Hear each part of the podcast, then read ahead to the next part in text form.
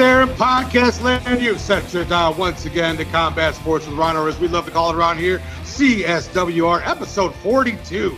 Holy smokes. Today, before I get into anything, I am not going to bury the lead. Our guest today for ten rounds with Rhino, Mister Highlight himself, Andre Ewell, U F C bantamweight, future contender. This guy was awesome. I can't wait for you guys to hear it. But before we get into that, we got lots of business to attend to first. So today's schedule is as follows. This episode, we're going to be covering uh, just quickly the three-fight main card from Bellator Milan. Then we're going to get our huge breakdown over the uh, pay-per-view last night, U F C two fifty-three from top to bottom. We're going to have Drea's drop of the night. We got some great Twitter and voice questions from the Rhino Gang today. Gang, gang. We have our fight night for uh, next week's picks. Uh, Holm versus Aldana, our main card picks. Then, again, U F C bantamweight, fresh off his win last weekend in Las Vegas. Mister Highlight, Andre Ewell will go ten rounds with yours truly, the Rhino. So let's get our swim trunks and our flippy-floppies on and dive right in. So real quickly, just the uh, Bellator... Bellator had a card um, yesterday from Milan, Italy. There was a long prelims. I, I didn't hardly even catch those, uh, but I wanted to make sure I watched the three-fight main card, which were all one eighty-fivers, because it actually does count or mean something as far as uh, their middleweight division. So first, we had Will Fleury beat uh, Kent. Oh, man. Uh, Kent K. We're going to call him so I don't butcher his last name. Won by unanimous decision. Uh, then the tough Brit, Mike Shipman, Uh, beat Petro Panini by also by unanimous decision.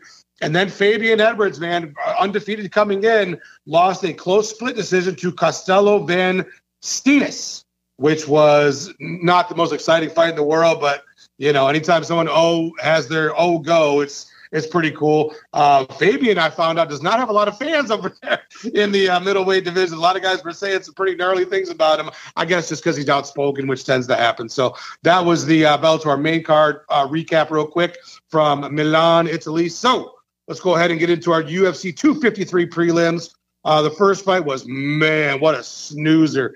Uh, Kitas Ibragimov versus Danilo Marquez. Boy, this one was the cure for insomnia. Holy smokes. They did a lot of looking at each other, a lot of um, Danilo being on the top or on the back of Ibragimov and doing nothing. It was really boring. I was glad it mercifully came to an end. Unanimous decision for Marquez, who hadn't fought since two thousand eighteen. So that was his that was his first U F C win. Man, that was a boring fight. Let's move forward. So uh, moving into my boys, the heavyweight division, Jeff Hughes versus Juan Espino.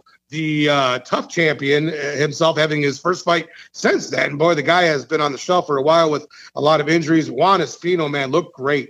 I know he's almost forty, but, dude, you couldn't tell the way he moved, the way he exploded. He had a great slam uh, on Hughes. Hughes is tough. You know, he trains with Stipe Miocic, but Juan Espino was not going to be denied. Pulled him down, got the rare scarf hold submission on Hughes in the first round. Good win for Espino. I look forward to seeing what could happen with him because, as you guys know, age isn't really as much of a factor at heavyweight as it is in some of the other divisions. So even though he's pushing forty, he looked great, and I look forward to seeing what's uh, next for him. So uh, then we moved into the, gosh, William Knight, man, versus Aleksa Camur, uh, also a um, also a, a training partner of Stipe Miocic. William Knight, dude, you want to talk about a physique? Holy smokes. The dude looked like an eighties bodybuilder or something, but, uh, you know, did a good job of shirking off the Alexi attempts at takedowns. And there was a lot of clinch work, especially early. But, dude, I definitely gave all three rounds to William Knight. He had a couple of nice takedowns, a couple of nice throws, had some decent ground and pound. Um, it was more of the same later in the fight for William Knight. So William Knight got the clear U D. I really liked him, dude. I think if he gets the right dance partner, right, I think if he gets the right guy to go against, he could be one of those fight of the night kind of guys to watch. I really look forward to – I think I see a lot of potential in the dude, and I'm looking forward to it. So, all righty, then moving into uh, Shane Young versus Ludwig Klein. I believe they said he was Slovakian. one sixteen is all it took, man. one sixteen in the first round. Ludwig Klein, I had picked Shane Young, but, dude, a head kick, beautiful head kick, by the way, led into a beautiful punch combination that's put Shane Young away. Ludwig Klein gets the big win on short notice. Shout out, good job to him, man. Wow, that was a, that was a really impressive, impressive performance for him. Uh, moving into the tough one winner, Diego Nightmare Sanchez versus Jake Matthews. Uh, Jake got the better of all the exchanges. Diego had his moments. He had a few spots where he hit him with some nice stuff, but this was Jake Matthews from start to finish. He really busted Diego up. Um, Diego's eye was really bad. His nose was all messed up. It was a rough go for Diego Sanchez. And Jake Matthews, he did the right thing by calling out. He said, look, I just want somebody in the top fifteen. I beat a legend in Diego, but, you know, it's time to have a little bit of a step up in competition. I like him at one seventy. Uh, what I didn't like, and I will say this, what I didn't like was his corner calling him kid the whole time. Like, yeah, kid, way to go, kid. Like, come on, dude. He's a, you know, he's a grown up and he's in there fighting and he's a father. Let's, Come on, let's give him some fucking love that way, okay? So great win for Jake Matthews. Uh, moving on to Brad Riddell versus Alexa, Alex Da Silva. Um, Riddell, from the beginning, I thought was going to be able to get off with his excellent kickboxing and striking, but Da Silva did a great job early with the takedowns and with top control. Riddell could not get him off of him, so I didn't know if that was going to be the uh, story for the remainder of the fight. It certainly wasn't. Riddell did a great job of adjusting, uh, did some fantastic striking on his feet. He He's a really impressive dude. I look forward to seeing him make some noise at one fifty-five, so he got the uh, unanimous decision Uh, over Alex Da Silva. And Da Silva's a good fighter, so that's a really good win. Nice feather in the cap for Brad Riddell, uh, or Riddell, uh, as it were. So, again, I look forward to seeing him him again down the road. Uh, City Kickboxing did a good job last night. Uh, moving into the main card, Hakeem Dawodu versus Zubaira Tukhugov, or Tukhugov. This one, to me, it was a it was a unanimous decision for Hakeem. I had Hakeem winning rounds one and round three, with Zubaria winning the second. It came down to being a split decision. I saw a lot of people kind of talking both ways online. I, I dude, I, from just the eye test, I haven't even looked at the stat line on this one. Just from the eye test, I thought with with the with the leg kicks and with the intensity and with the fire and with the pushing forward, I thought Hakeem clearly won two of those rounds. So I was kind of annoyed with a split decision. I thought it was clearly a U D, but hey, at least the right guy won. So big win for the Canadian, uh, Hakeem Dawodu over Zubaira Tukhugov, who is, um, he's a good fighter himself, and we look forward to seeing him back. Uh, moving into the one thirty-five pound division, we had Ketlen Vieira versus Sijara Eubanks. Dude, uh, I, I picked against Sijara the last two times she fought, right? And she wins. So this time I picked, I pick her to win, and Ketlen Vieira beats her. I, again, I don't think this was a performance that either of them are going to look back on and be like, oh, that was the best I ever fought. But good win for Ketlen Vieira. Um, one thirty-five is, you know, is something that she could really ascend to. I think Sijara um, just kind of had a setback. I think she fought the wrong person. And again, I'd like to see her go against uh, somebody else, but after a little bit of a break. She's fought a lot lately. Give herself a little bit of a break. Let her get her, you know, battery recharged, and uh, we'll see her on when she comes back. So then moving into the, what I will call the whirling dervish of the fight last night from the flyweights, man, Kai Kara-France versus Brandon Royval. What a first round. Holy shit. It was like those cartoons, man, from when we were kids, when you see the cat and the dog and just, uh, you know, insanity, a little tornado of fists and kicks and, oh my goodness, and takedowns and reversals and wow. What a first round. Both guys got dropped. It was insane. Second round, Kai Kara-France made a big mistake, dude. He went in for the double. Brandon Royval put the guillotine on, slapped it in, locked it in. There was nowhere for Kai Kara-France to go. He tapped early in round two. What a submission. Just forty-eight seconds into round two. But, man, what a first round, dude. That's one that we can all fucking put our put our fucking finger on. Is that, that was amazing. Okay. That was fucking fun. Oh, wow. I, I can't say enough about it. But, uh, yeah, great win for Royval. So uh, another another pick that I had wrong on that one. Uh, moving into the two oh five division, belt was on the line between Dom Reyes and Jan Błachowicz. Uh, the first round, dude, Jan Błachowicz really surprised me with the body kicks. You saw you saw Dom Reyes' rib cage afterwards, and even during, it was gross how gnarly the bruising and the contusions were on the side. Jan Błachowicz moved forward, did a great job, and then in the second round, the beautiful left hook started it all. Jan Błachowicz knocks Dom Reyes down and, and finished him. Second round T K O for Jan Błachowicz. He is your new, our new, U F C light heavyweight champion. Um, I know that everybody jumped on the, it's the first champion not named John Jones or Daniel Cormier in nine years. We got it. Okay, great. Let's move forward. It's Jan Blachowicz this time. Yeah, we got a great question about what should be next for him and the Rhino Gang question, so we'll look forward to that. But once again, big congratulations to Yan.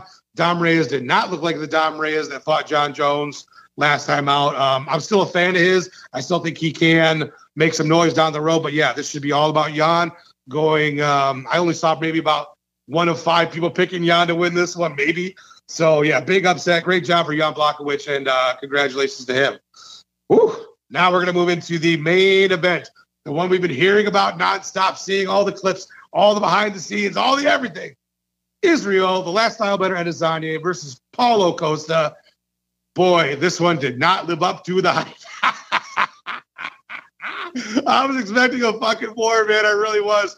I thought Costa was going to come out really aggressive, and Izzy was going to counter him and move and get on his bike and, you know, pot shot him and wear Paulo out. But that's not the case. Paulo came out. He looked like he was in quicksand on his feet, dude. Just slow and plodding and not throwing much. And Izzy was throwing nice quick combos and getting off and cutting Paulo open. And, dude, and at three fifty-nine in round two, Izzy threw that left uh, left hook that kind of – it almost looked like it grazed Paulo on the opposite side of his face, but it was enough to knock him down. Izzy then got on, finished him up with some some G and P early, man. Just just three fifty-nine in the in the in the second round. Paulo Costa is out. Israel Adesanya defends the one eighty-five pound belt. There was some, you know, interesting stuff afterwards. We'll talk about that a little bit later. But, man, big congratulations to Israel. Uh, that's a huge win against a very scary opponent, and you made it look easy. So big shout-out to you.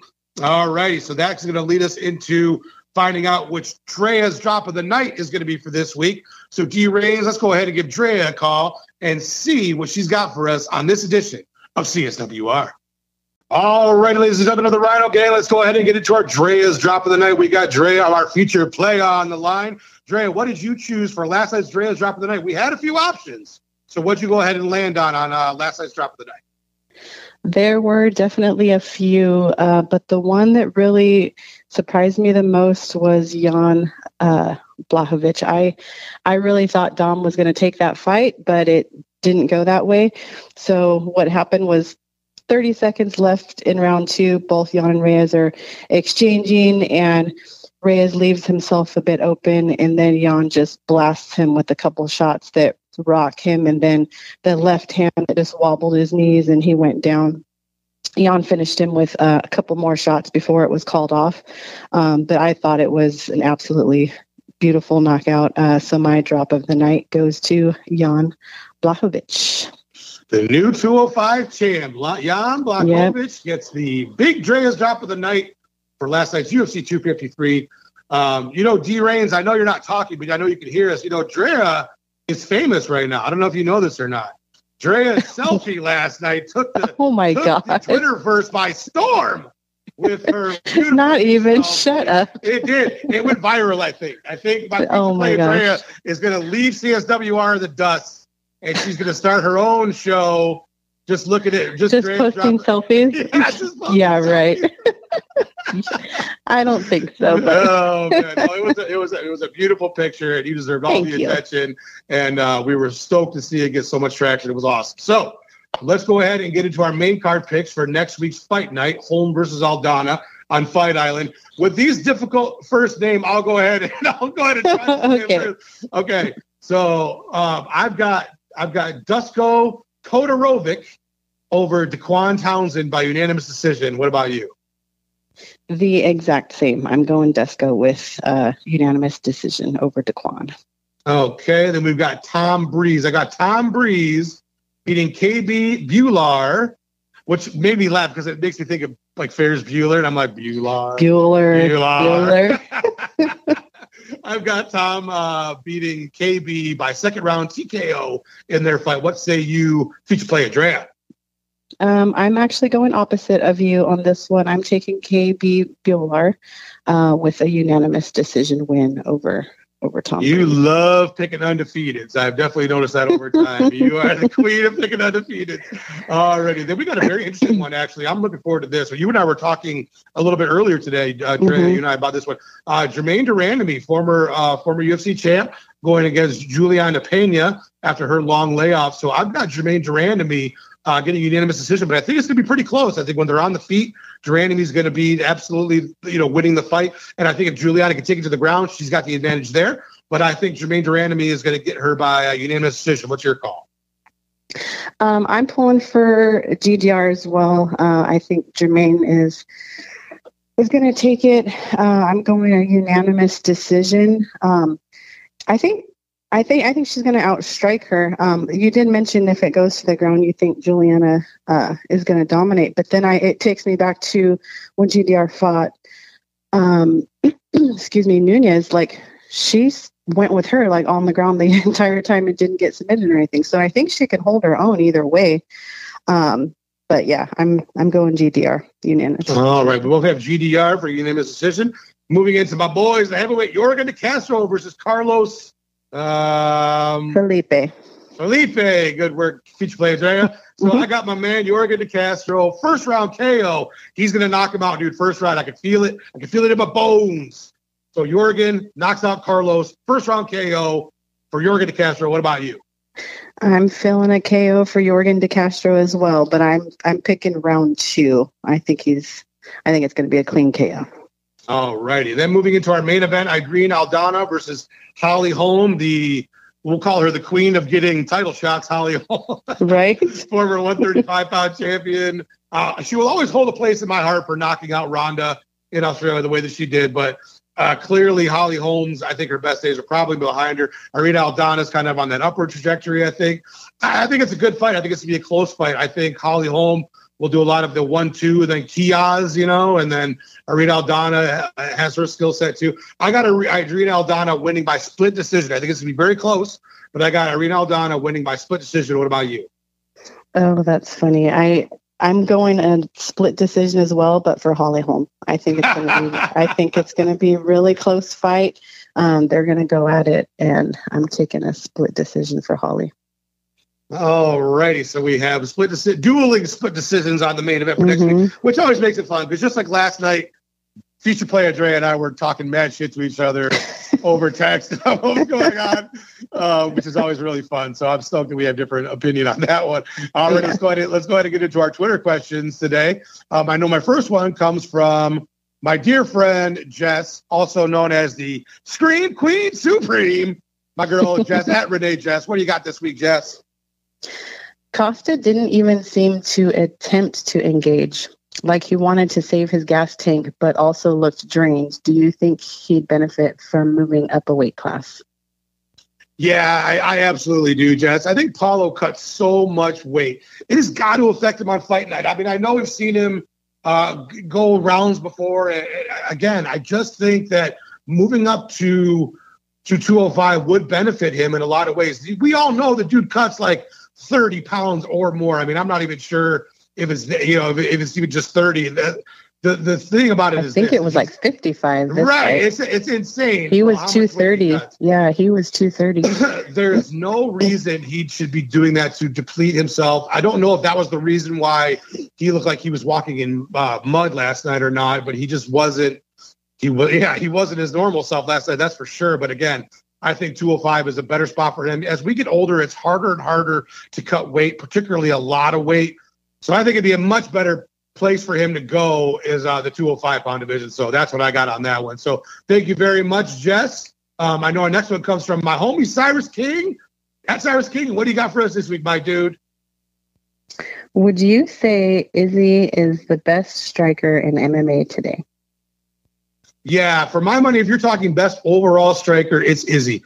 Punches, kicks, knees, timing, distance, angles. He's got them all. The one knock on his striking that I definitely like to see him kind of is be more aggressive. We've seen him, you know, against Anderson. We've seen him at times where he just doesn't want to lead the dance, but he's got all the tools to do that. So, again, yes, to answer your question, yes, for me, he is the best overall striker uh, at the highest level of M M A right now. Again, the only knock on him for me, for his striking in particular, I would like to see him be more of a uh, move forward and implement all of his incredible sharp weapons that he has. So, great Instead question. Instead of like a counter striker, he seems exactly. He's all the time that, right? Yeah, yeah. He's always. all the time that he's so good. It works can, for him he, though. It, apparently, it does. I'm just saying, you know, if you got to critique anything, Dre, we got to be, you know. I know. I know. So thank you, Cyrus King, the king of food porn on M M A Twitter, our dude, our good friend. And uh, yeah, definitely, Cyrus, thank you very much. All righty. This one was actually the one that I took the longest time on thinking about. My dude from up in Canada, Rageous Sweet Potato, what do you got for us this week, brother? The year is twenty twenty-two. You're at a live U F C event in Las Vegas. Tanner Bozer, Derek Lewis, Alistair Overeem, and Alexei Olenek are all fighting on the card, and one of them has had their opponent drop out. Dana has offered you one hundred K to fight one of them on four hours' notice. Who are you fighting, and what's your strategy?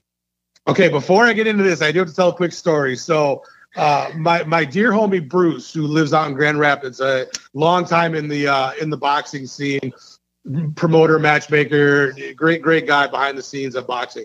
He told me a story about, I want to say this was in the early eighties, about a, a, an event that he was at where a, a uh, an opponent got sick or whatever. There was some dispute, pulled out of the fight from in the dressing room like an hour before he was supposed to fight. They saw another pro fighter who they abused in the audience eating a hot dog. So they were like, well, he fought like three months ago. He's probably still licensed. Everything's still private today. So they went out and offered him a certain amount of money. And he was wearing his street clothes. And he was, you know, he was dressed up and looking nice. Had a lady friend with him. And he was like, all right, I'll do it. I want this amount of money. So they gave him, you know, they said, yes, we'll give you that amount of money. He said, plus four twenty-five for the hot dog. And they gave it to him. They paid for his hot dog. And the dude went out and had a, uh, I think it was a six-round decision loss. But, man, I love that story. So you want to talk about that was the quickest of quick notice I've ever heard, the latest of late notice I've ever heard of that actually happened. So, yeah, dude, I thought about this one for a while, Raging. I'm going with Alexei Olenek. My strategy is, because I'm a straight-up boxer, would just be to jab and try to stay away for as long as I could. Look for a big body shot, probably, because uh, he's proven he can take a lot of damage to the head. That dude, Boster, is is too quick for me. Derek Lewis and Overeem are probably too big and strong, especially now. Like, I'm six one, two eighty-five-ish, so I'd be bigger, and I'm actually younger than Alexei, so he's the one I would pick.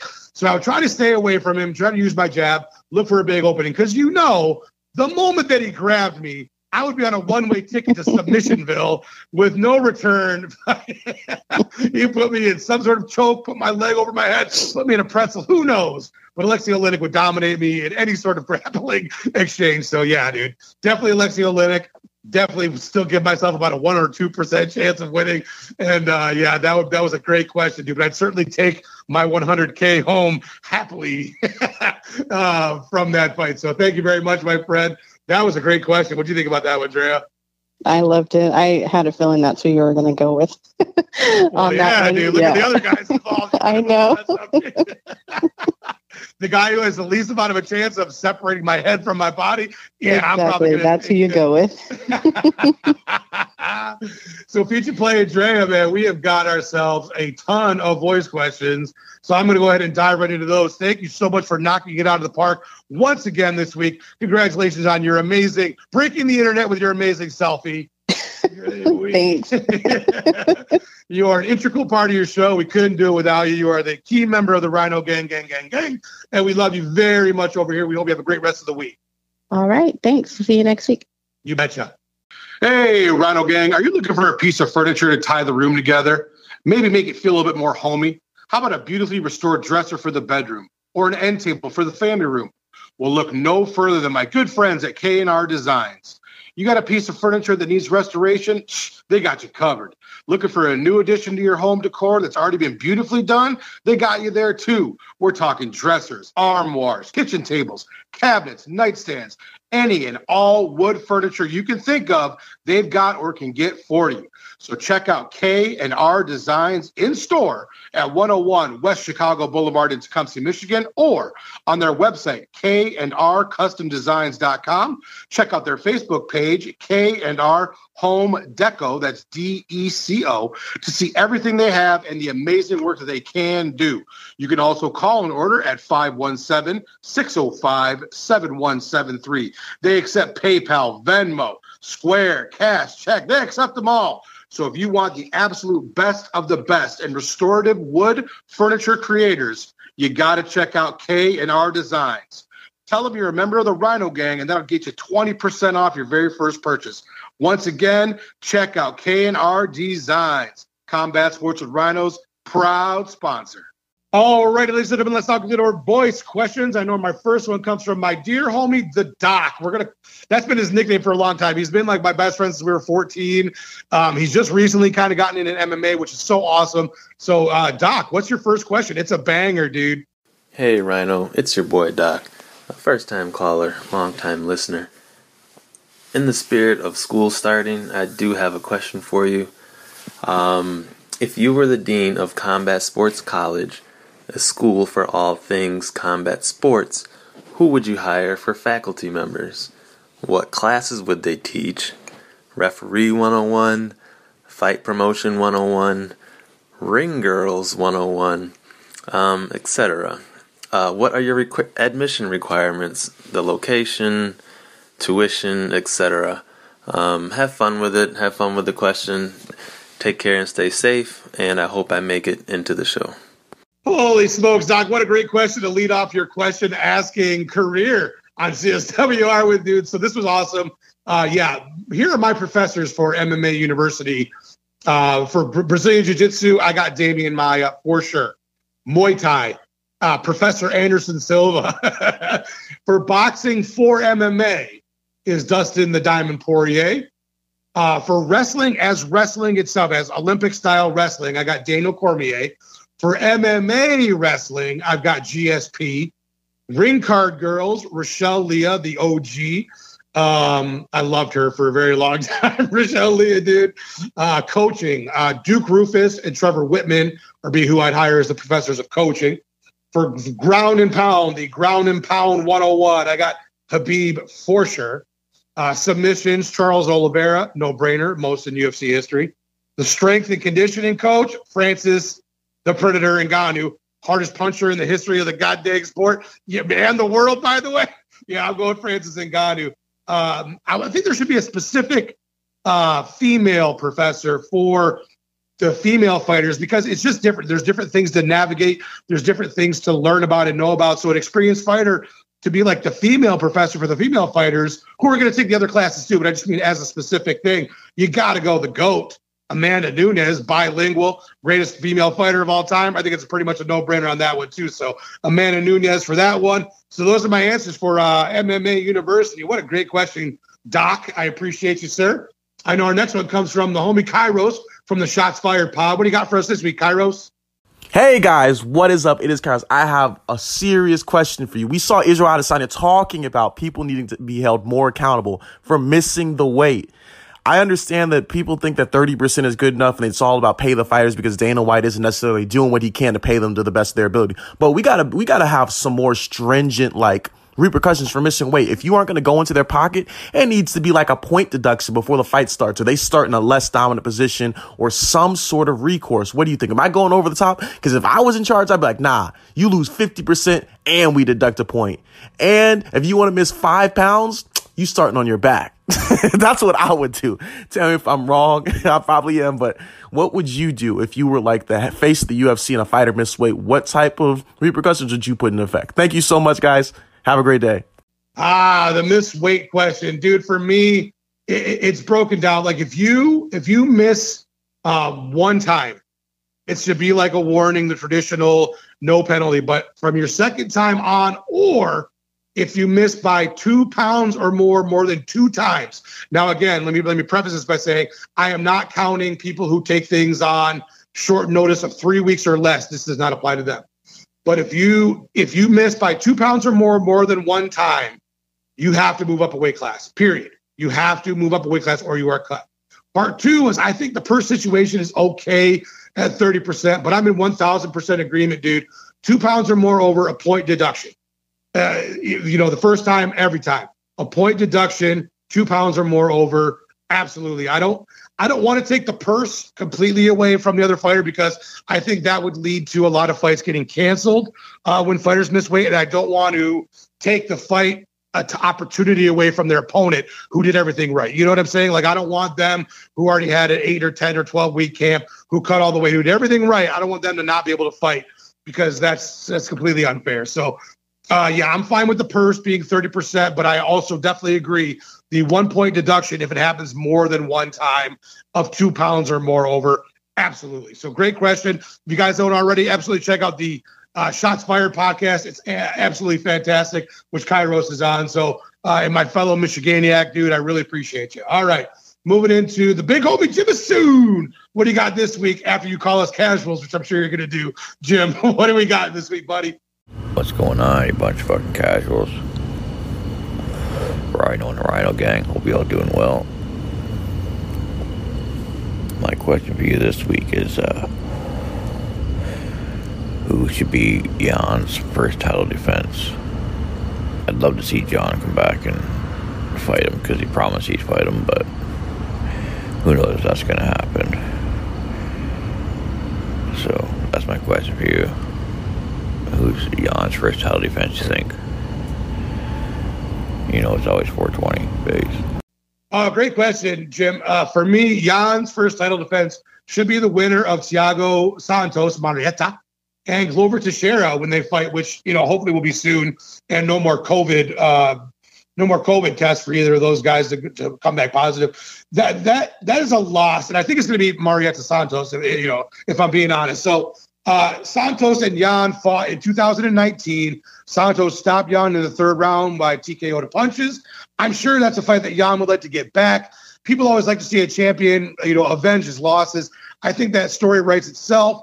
Jan versus uh, Thiago. Should Thiago beat uh, Glover in their next fight? So, yeah, that's what's next for him for me, dude. That's what I got. And I think that's going to be a great fight with a lot of um, a lot of fun exchanges, to be honest. So, yeah, dude, that's for me. So thank you so much, Jim Assoon. And we will talk to you, hopefully hear from, back from you next week. Alrighty, I know our next one comes from G from the Fabulous Wocast as well. Now, what does G have for us this week? Hi, Rhino. This is Gina from G-Spot M M A on Twitter and from the Wocast, Shots Fired. How are you? And I hope all is well. I know for a fact that you used to be a boxer because you talk about it all the time, and you know I'm hella nosy. Can you compare yourself to a present-day boxer, or maybe in the past, that has a similar fighting style to you, so that I get a clear idea of what kind of boxer your big ass was? Love you, love the show, and I love your support for my podcast, and I just love your positive energy on the show, online, and you really are truly a gem to our community, really, seriously, and keep up the good work. Love you. Oh, first off, G, thank you very much for your kind words. It really made me get all up in my feels, which I appreciate. Uh, to answer your question, my boxing idol is James Lights Out Tony, has been since I was a kid. When I first got into boxing, like, he's widely considered one of the best defensive boxers of all time, particularly in the higher weight classes, dude. His elusiveness, his slipping, his arm placement, fantastic defensive fighter. I wanted to emulate his style. After, you know, a couple of fights in the amateurs, I figured out I wasn't going to be great at that. So I kind of turned into a straight ahead brawler who really just tried to focus. I tried to focus on making my jab a really damaging jab. Not a range finder or a point accumulator, but something that really hurts you, that knocked you backwards.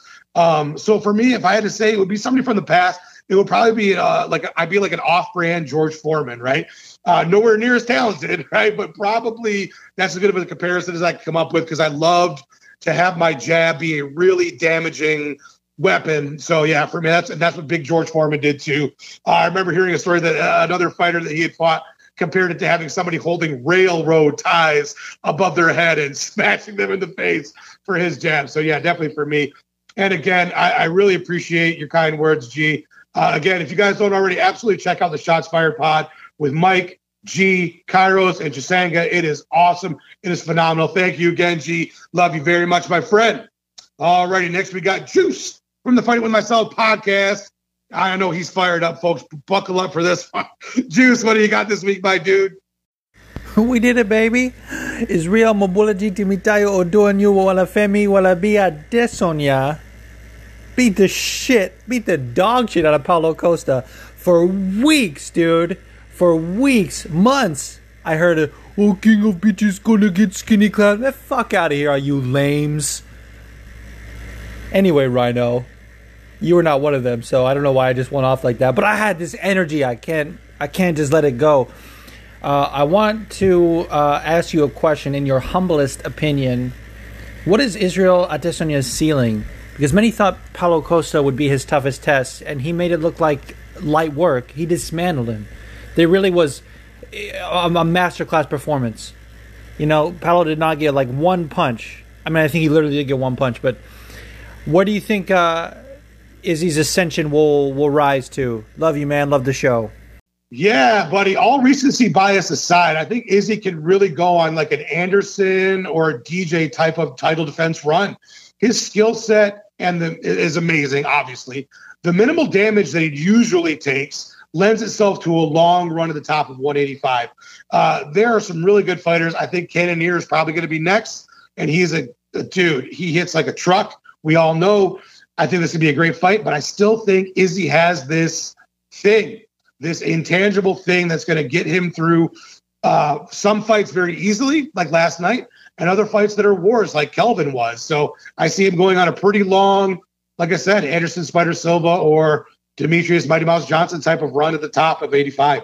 That's a great question, dude. Thank you so much. You guys should definitely check out my man Juice at the Fighting With Myself podcast already. Next, I know we got the Einstein of Graphic Design, my homie, the man who produces the greatest fight posters in the history of the biz, my man Dave Fretz. What do you got for us this week, Dave? Hi, Rhino. Hey, what's up, Rhino? This is Dave Fretz, at Dave Fretz, and at Solo Shoes on Twitter and Instagram. Uh, crazy last night, man. Loved the result of the main event. Um, actually, co-main as well, too. Uh, to be honest with you, I thought that Reyes was going to show up um, differently in that, but man, Jan looked really, really good. And uh, listening to his post-fight interview afterwards was awesome. Really, really liked that dude. Um, I want to ask about uh, Izzy's post-fight antics, the humping. Um, I love Adesanya. I think that was so uncalled for. Um, yeah, I just want to get your take on that. And uh, I mean, there's there's finishing guy, and then there's that. And I uh, I just too much for me. Anyways, man, love the show, love you. Talk soon, peace. Hi, Judah, the C S W R awesome mascot. Hope you're having a great weekend there, buddy. So, Dave, uh, dude, I'm not going to signal out Izzy for last night's post-fight celebration and the, you know, what he did on Paulo Costa's back, because there, but I will say this overall, I, I, we've all seen this many a time with the post-fight celebration turning into something else, whether it's being disrespectful to the corner of the other, of the other fighter who you fought, or, you know, we saw incidents of people jumping out of cages, and not just Habib, you know, Connor did it. I don't like that, dude. I, I I want people to feel good and feel relieved and feel excited and feel stoked. They just want to fight on the biggest stage that there is, uh, particularly a title fight, for Pete's sakes. But uh, you can celebrate with your team. You can talk about how great the fight was. You can talk about all sorts of things. I don't see the need for disrespect in our sport, whether that is fake humping somebody from behind, whether that is, um, you know, jumping in somebody's face or yelling at them. I mean, we've seen it a lot. I, I don't see the need for it. I'd like to I'd like to hope that all bygones can be kind of be bygones after you guys have fought, because, yeah, I get trash talk and I get things go too far with what's said, uh, and I get wanting to be like, I told you, motherfucker, blah, blah, blah. Like, I understand the reasoning behind it. For me, just as personally, I would love to see it become a little bit less of that and a little bit more of, look, I'm going to celebrate. I'm going to be respectful. Let the past be the past. Water under the bridge. Let's move forward. That's kind of my take on it. I think you're kind of the same way. So, great question, Dave. If you guys don't already, check out Dave at Dave Fretz and at Solo Shoes on Twitter and Instagram. The guy puts together the greatest, most fire posters in graphic design, M M A world, baby. Love him. Love the dude. Dave Fretz, big shout out to you, my friend. So, woo, now we got ourselves quite the interview with my man, Mister Highlight, Andre Ewell, fighting out of Riverside, California, U F C bantamweight. He was awesome. So nice, so cool. I can't wait for you guys to hear it. Let's, let's without further ado, let's check out Mister Highlight, Andre Ewell, going ten rounds with Rhino.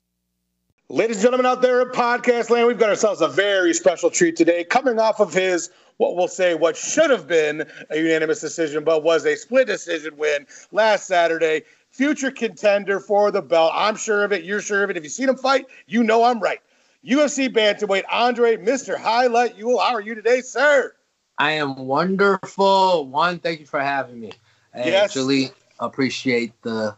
You know, the love makes me oh, feel We've got we've got that we've got that overflowing over here at C S W R, my man. So, Andre, as my listeners know, dude, I love to start out the interviews. I love to hear the backstory. It's always so interesting to me uh, to find out how you guys, how different people got into it in different ways. So, how did you first get into mixed martial arts? Ah, uh, my pops forced it on me. We moved around a lot. No, we moved around a lot. It was one of those situations where. Um, You gotta learn to, to defend yourself. It, no matter how you look at it, it was a, a tough uh, growing up. And my uh, basically my pops was already a fighter. My mom was a fighter. Everybody in my dang family was a fighter. So it's kind of like, hey, either you're gonna fight or you're gonna drown.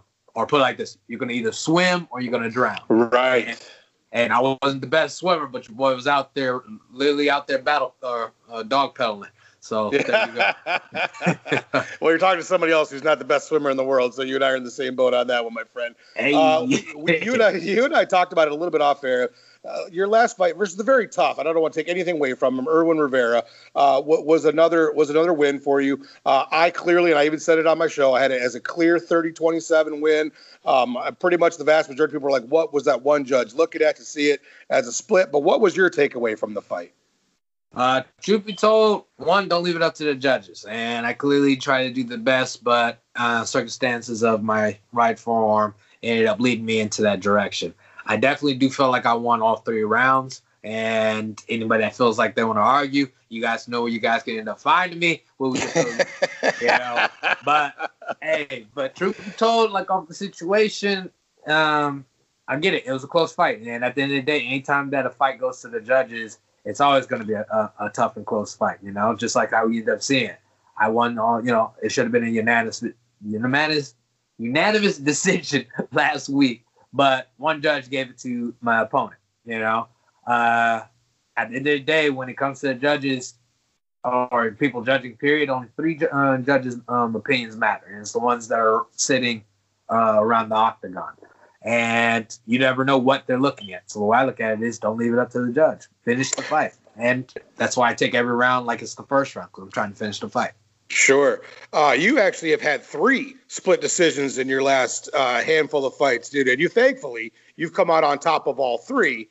Uh, but to me, again, I, I look back. I've seen them all anyway. But in researching and watching them again, I'm like, he won every single one of those fights.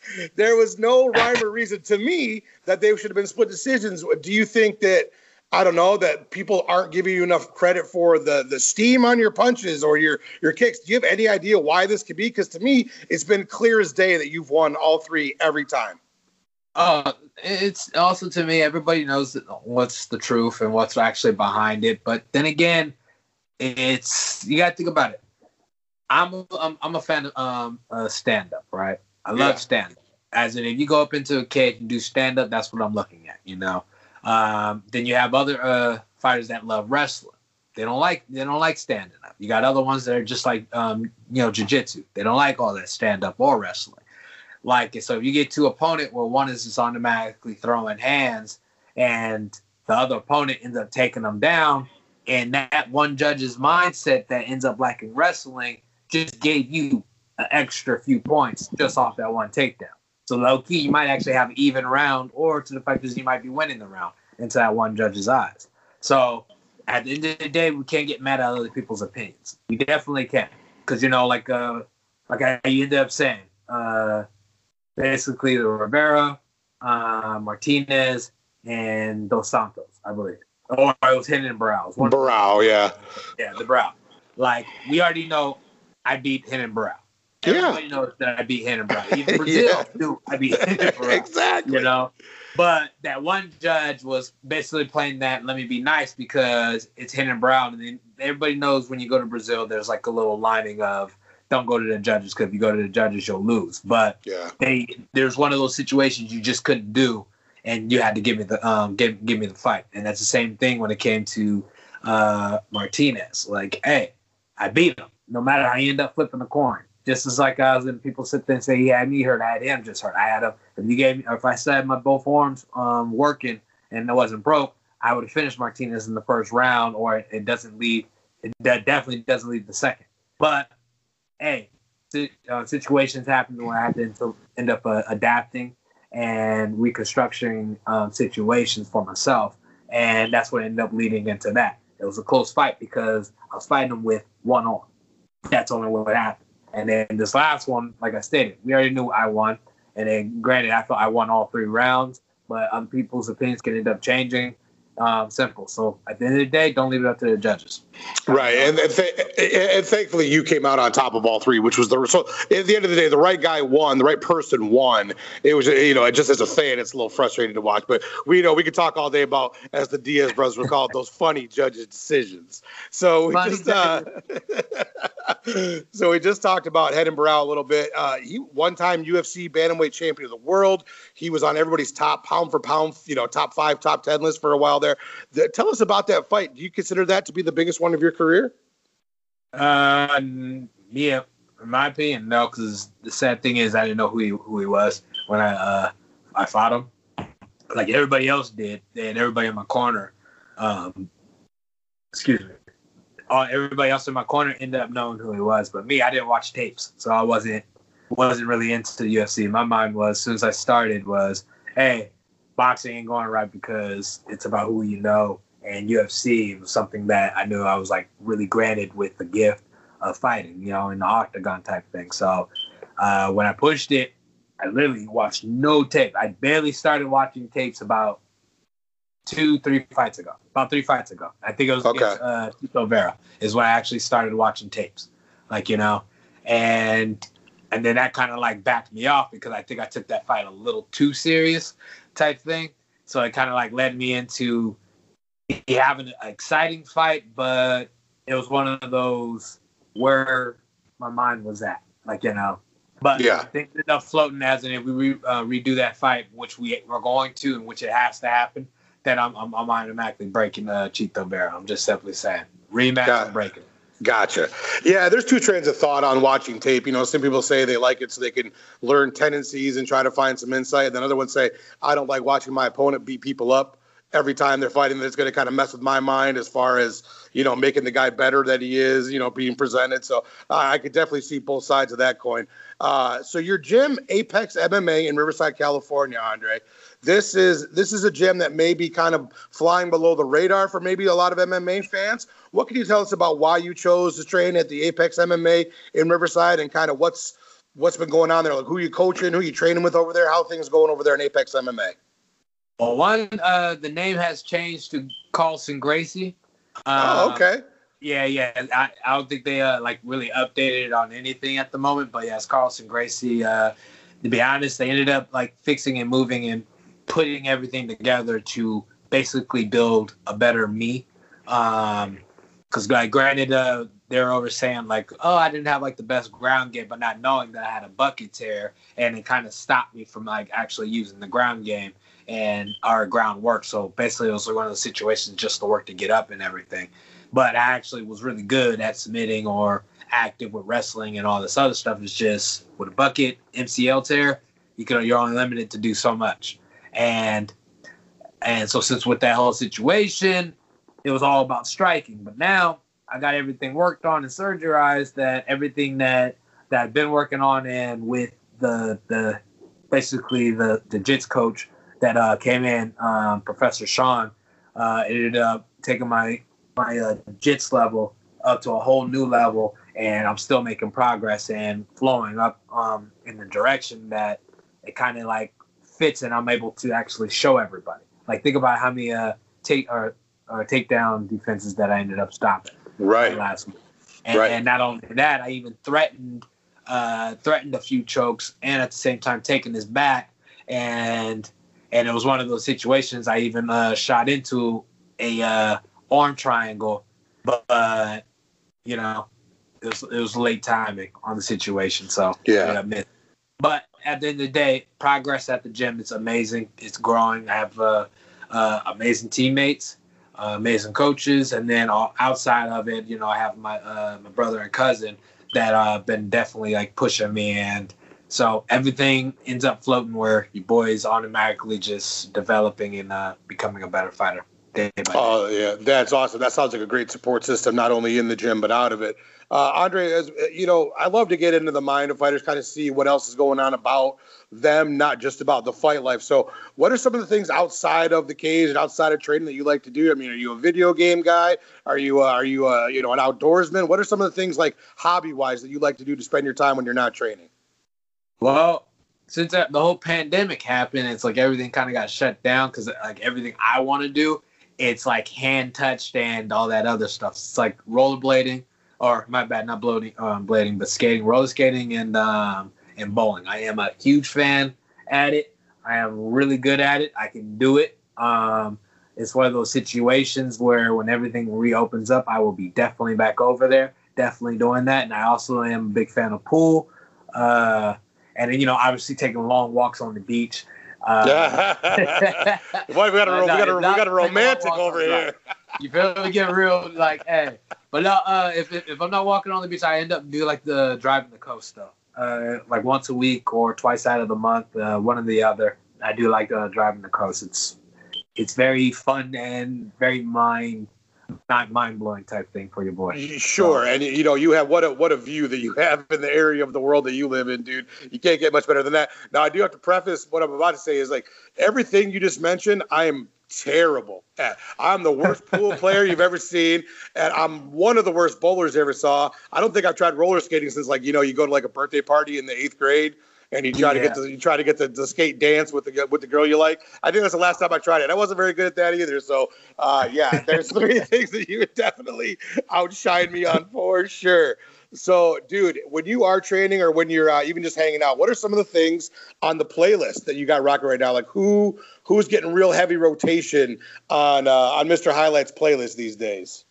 Uh, definitely. I'm gonna go with excuse me, W A P, Cardi B, and Megan Thee Stallion right now. Sure, and I yes, just, sir. I just I just love it. Like you know, uh, it's it's amazing music. But uh, from beyond that, it's like. Uh, I've been uh, jamming to a lot of uh, African music, and definitely I am a full seventies slash eighties uh, type of guy. And at the same time, you got Maroon five that gets played in my ear.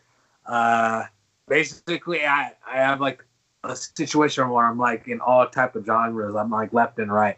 But some people do be like commenting on me because I'd be like listening to slow, slow music, and they'd be like, what are we listening to? And I'll be like, we're listening to something that me have to catch my rhythm. You know?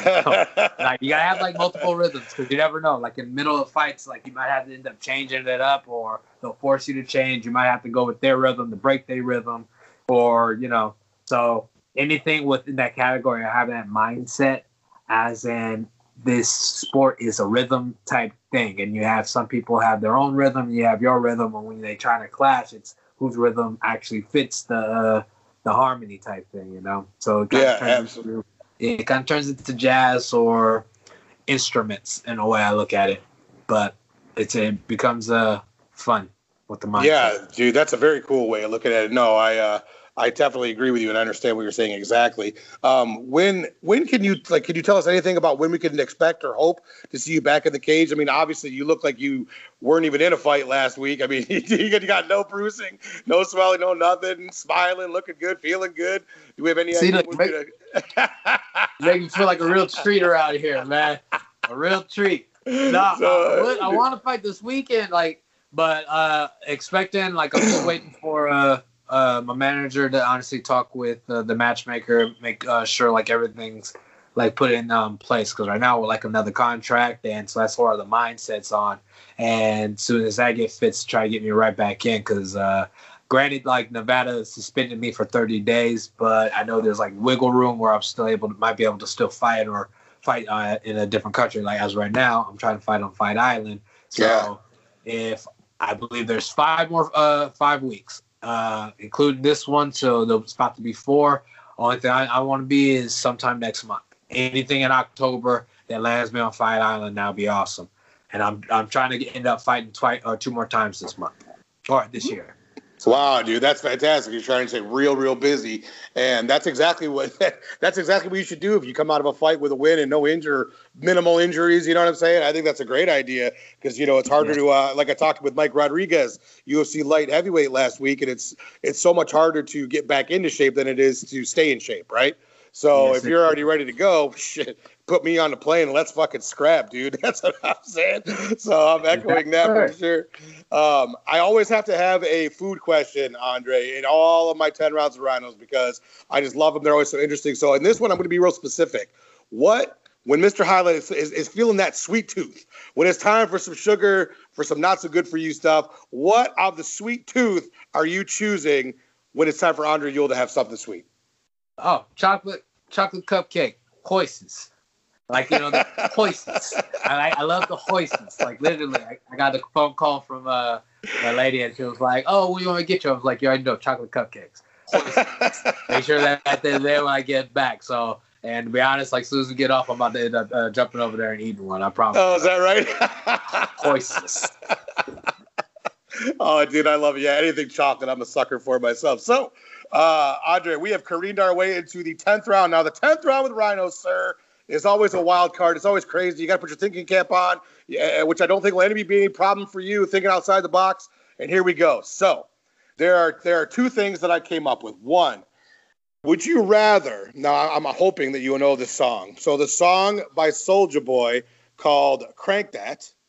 Uh, has a part where, yes, sir, where he goes, you, I think that one option, right, one option should be that it's re-recorded, and it's you, and then you come out to that, so that's one option.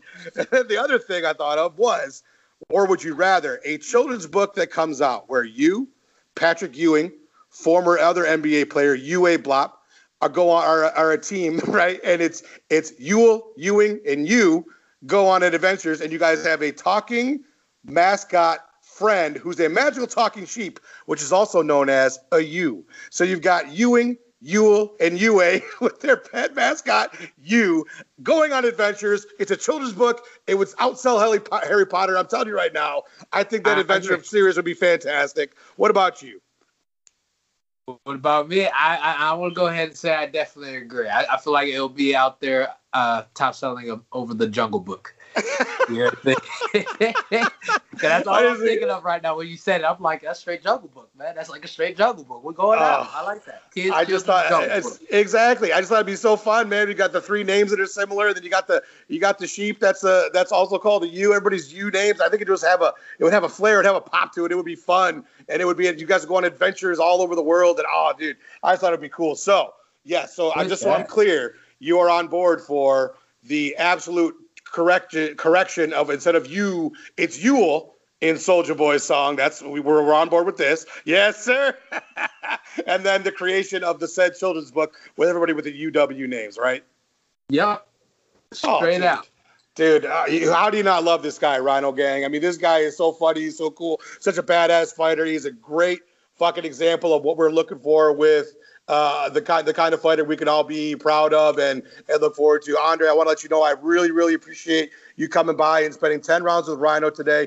Mister Highlight, man, we hope to see you sometime in October on Fight Island, my dude. Ooh, that's exactly where we're going to be at with a smile. That's my ninety-nine. I'm putting someone to sleep. You feel me? There you go. Yeah, that, that is a million dollar smile you got there, my friend. Well, I really appreciate you, and we look forward to uh, talking to you next time after one of your next fights. Awesome. Hey, everybody, this is Andre Ewell, Mister Highlight. I just went ten rounds with the Rhino. Dude, how cool is that guy? I mean, he could be nicer. He's got a, he's got a million-dollar smile. Great fighter, great person. I love getting to know him a little bit better on this episode. So thank you very much again, Andre. So big shout-outs to my Rhino gang who contributed this week. The homie Doc, my, my man Kairos from Shots Fired, Jim Assoon calling us casuals as per usual. Wouldn't have it another way. My girl Gina G-Spot. From the fighting with my, from the fighting with myself. Sorry, Juice. From the Wokecast slash Shots Fired pod. She's amazing. Love her.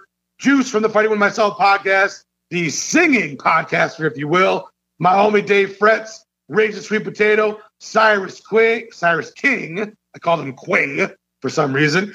My girl, the Scream Queen, Supreme Jess. As well as all the other homies of the Rhino Gang. Pokemama. Mike Morgan, Lana Brown, Marquise from Weak Sauce Radio, the bros of the M C C I, Trouble, Mister B, Antonio, Scott Nolan, my dude, Miss Fight Diva, Chelsea and Delilah from the T K O Pod, both the lovely Pamela's, both the master of astrology and hair, and the emu aficionado. I love that. Uh, A P B, Unsolicited, Ashley Them, a main nerd, my broski Raymond, and everybody who listens every week, who gives us support online, who, who gives us the numbers. They just keep going up and up and up. I cannot tell you every time how much I appreciate that. We had a great week last week with Mike Rodriguez, Slow Mike Rodriguez. We hope to have another one with Andre Ewell. Thank you guys so much for participating. Of course, Drea, D. Reigns, and Dave Fretz, my version of Triple D. No Guy Fieri in this version. This is my version. This is the Rhino Gang. Drea, D. Reigns, and Dave Fretz for all your hard work every week. Love you guys. Be safe, everybody out there. Black Lives Matter. Love you guys. We'll see you next week. Cage side.